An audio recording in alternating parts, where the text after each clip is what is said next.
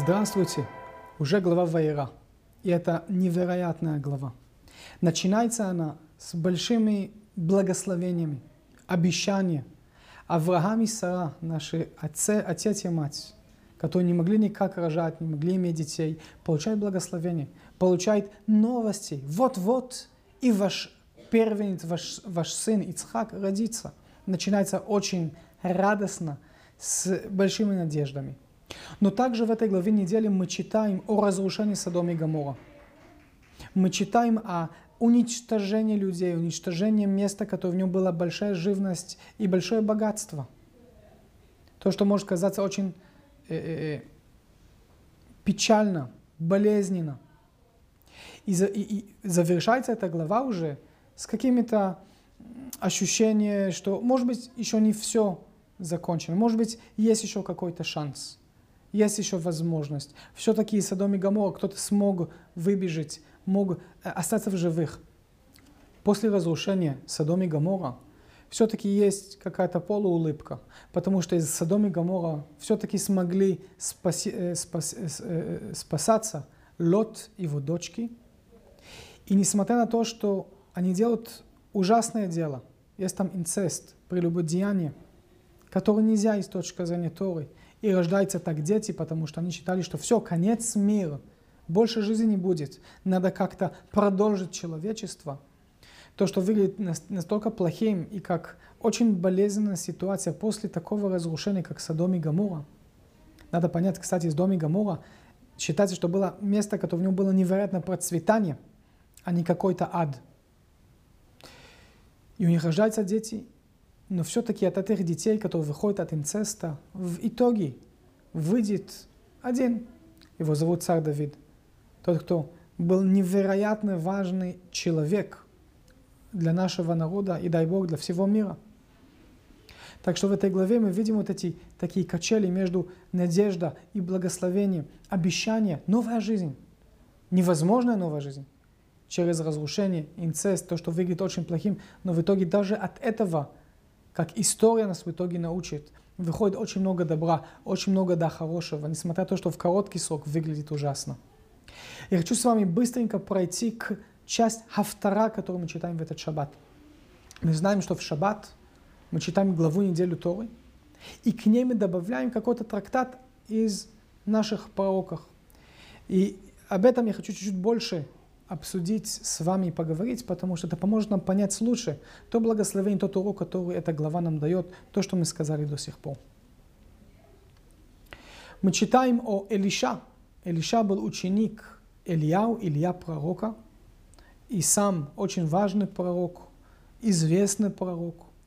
И история с ним идет так.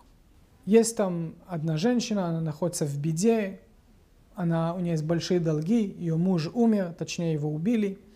И теперь, кому она должна, говорят, а, у тебя нету деньги нам дать, не проблема, возьмем твои дети. Пусть они будут наши слуги, наши э, э, рабы, и тогда мы тебе простим долг. И она не знает, что делать, она идет к пророку, пророк ей говорит, что и как сделать. Там есть целое чудо с маслом, очень рекомендую вам прочитать, очень интересная история. Дальше другая история – женщина, которая не может рожать ребенка, и пророк дает ей благословение, что она сможет рожать ребенка. Очень-очень интересный момент, который э, э, описывает нам Тора, то есть Танах, та часть в пророках, которая обсуждает жизнь Элиша, жизнь этого пророка. Вопрос, который мудрецы задают, в том числе Талмуди, почему Элиша обещает такие чудеса, обычному человеку. В чем, э, в чем смысл этих чудес? Откуда у пророка есть сила что-то менять вообще в природе? Человек будет молиться ко Всевышнему и так далее. То есть э, Всевышний или сделает это чудо для, человека или нет. Но что вдруг здесь пророк обещает какие-то чудеса? Там дальше история, что э, э тот ребенок, который пророк обещал женщине, которые у него не могли быть дети, и рождается этот ребенок, он умирает, и в итоге пророк воскрешает его из мертвых. Что за такая странная история? Откуда у пророка такие силы менять природу? Что здесь происходит? На самом деле, в первой истории, где женщина приходит к пророку и говорит ему, у меня есть долги, Что делать? Я не хочу, чтобы мои сыновья были, раби, э, были рабами.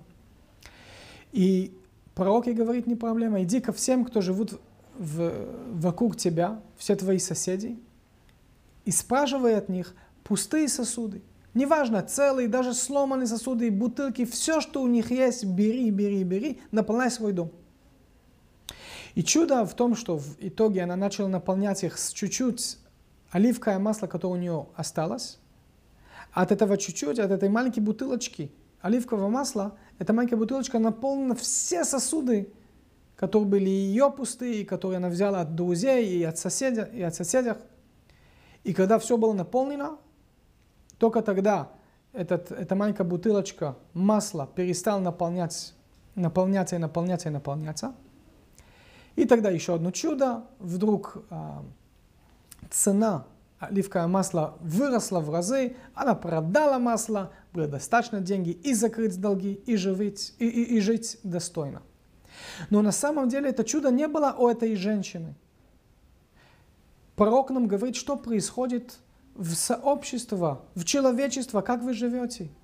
Что он нам показывает? Люди готовы дать свои пустые сосуды, но сосуд, который в нем дать еду, напиток, э, воду, помочь, выкупить детей, это нет. Люди не были готовы дать от того, что у них есть. А, пустой сосуд, на, пожалуйста. Но сосуд, который он наполнен с чем-то, дать другому, это нет. Против этого пророк идет.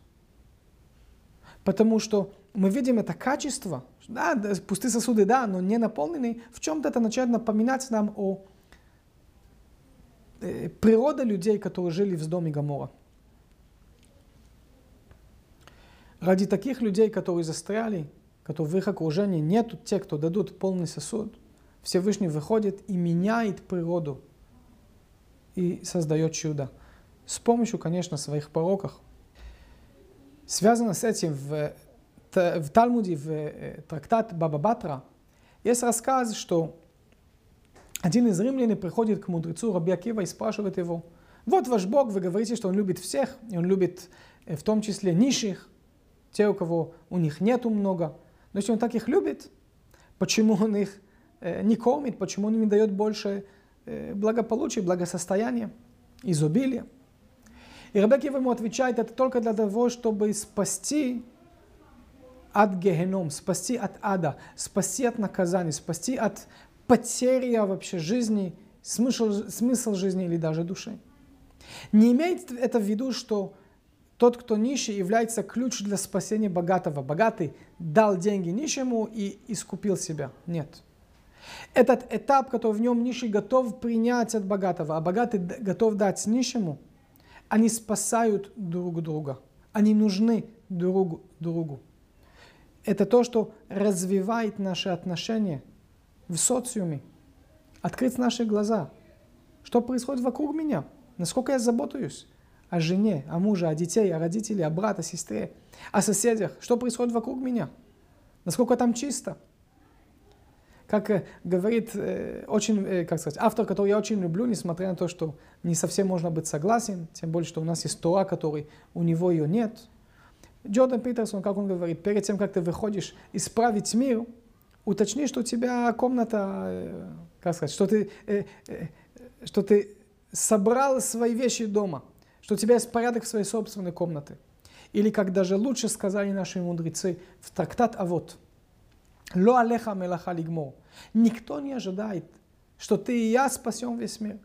Не на нас исправить этот мир. Но это Рашалит Бательмимена. Но то, что в твоих силах делать, от этого нельзя спрятаться. Нельзя не делать то, что да, находится в наших сил и, и в нашей ответственности. Возвращаемся к Элиша, к пророку. Мы видим, что то чудо, которое он обещает и которое реализуется у этой женщины, которая должна была, не дай Бог, продать свои дети в рабство, происходит не только как Э, какое-то личное чудо или подарок этой женщины, а это целый э, разговор с народом, с поколением, с человечеством, с то место, которое в нем находится эта женщина. Ко всем нам. И также дальше, когда Элиша, пророк, приходит к, к, к э, Шунамид, говорит ей, послушай, ты не можешь, э, у тебя не может быть ребенок, я тебе обещаю ребенок, и потом он его воскрешает. Это не был подарок для этой женщины. Это был подарок всем нам, потому что этот ребенок, как мудрецы нас учат, это и есть, это и есть пророк Хавакук. Это и есть пророк Хавакук, который мы уже упоминали в наших уроках.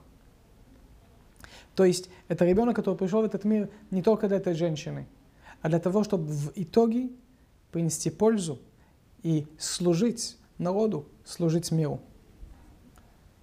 Если суммировать все, что мы сказали до сих пор, идея, я надеюсь, ясна всем нам.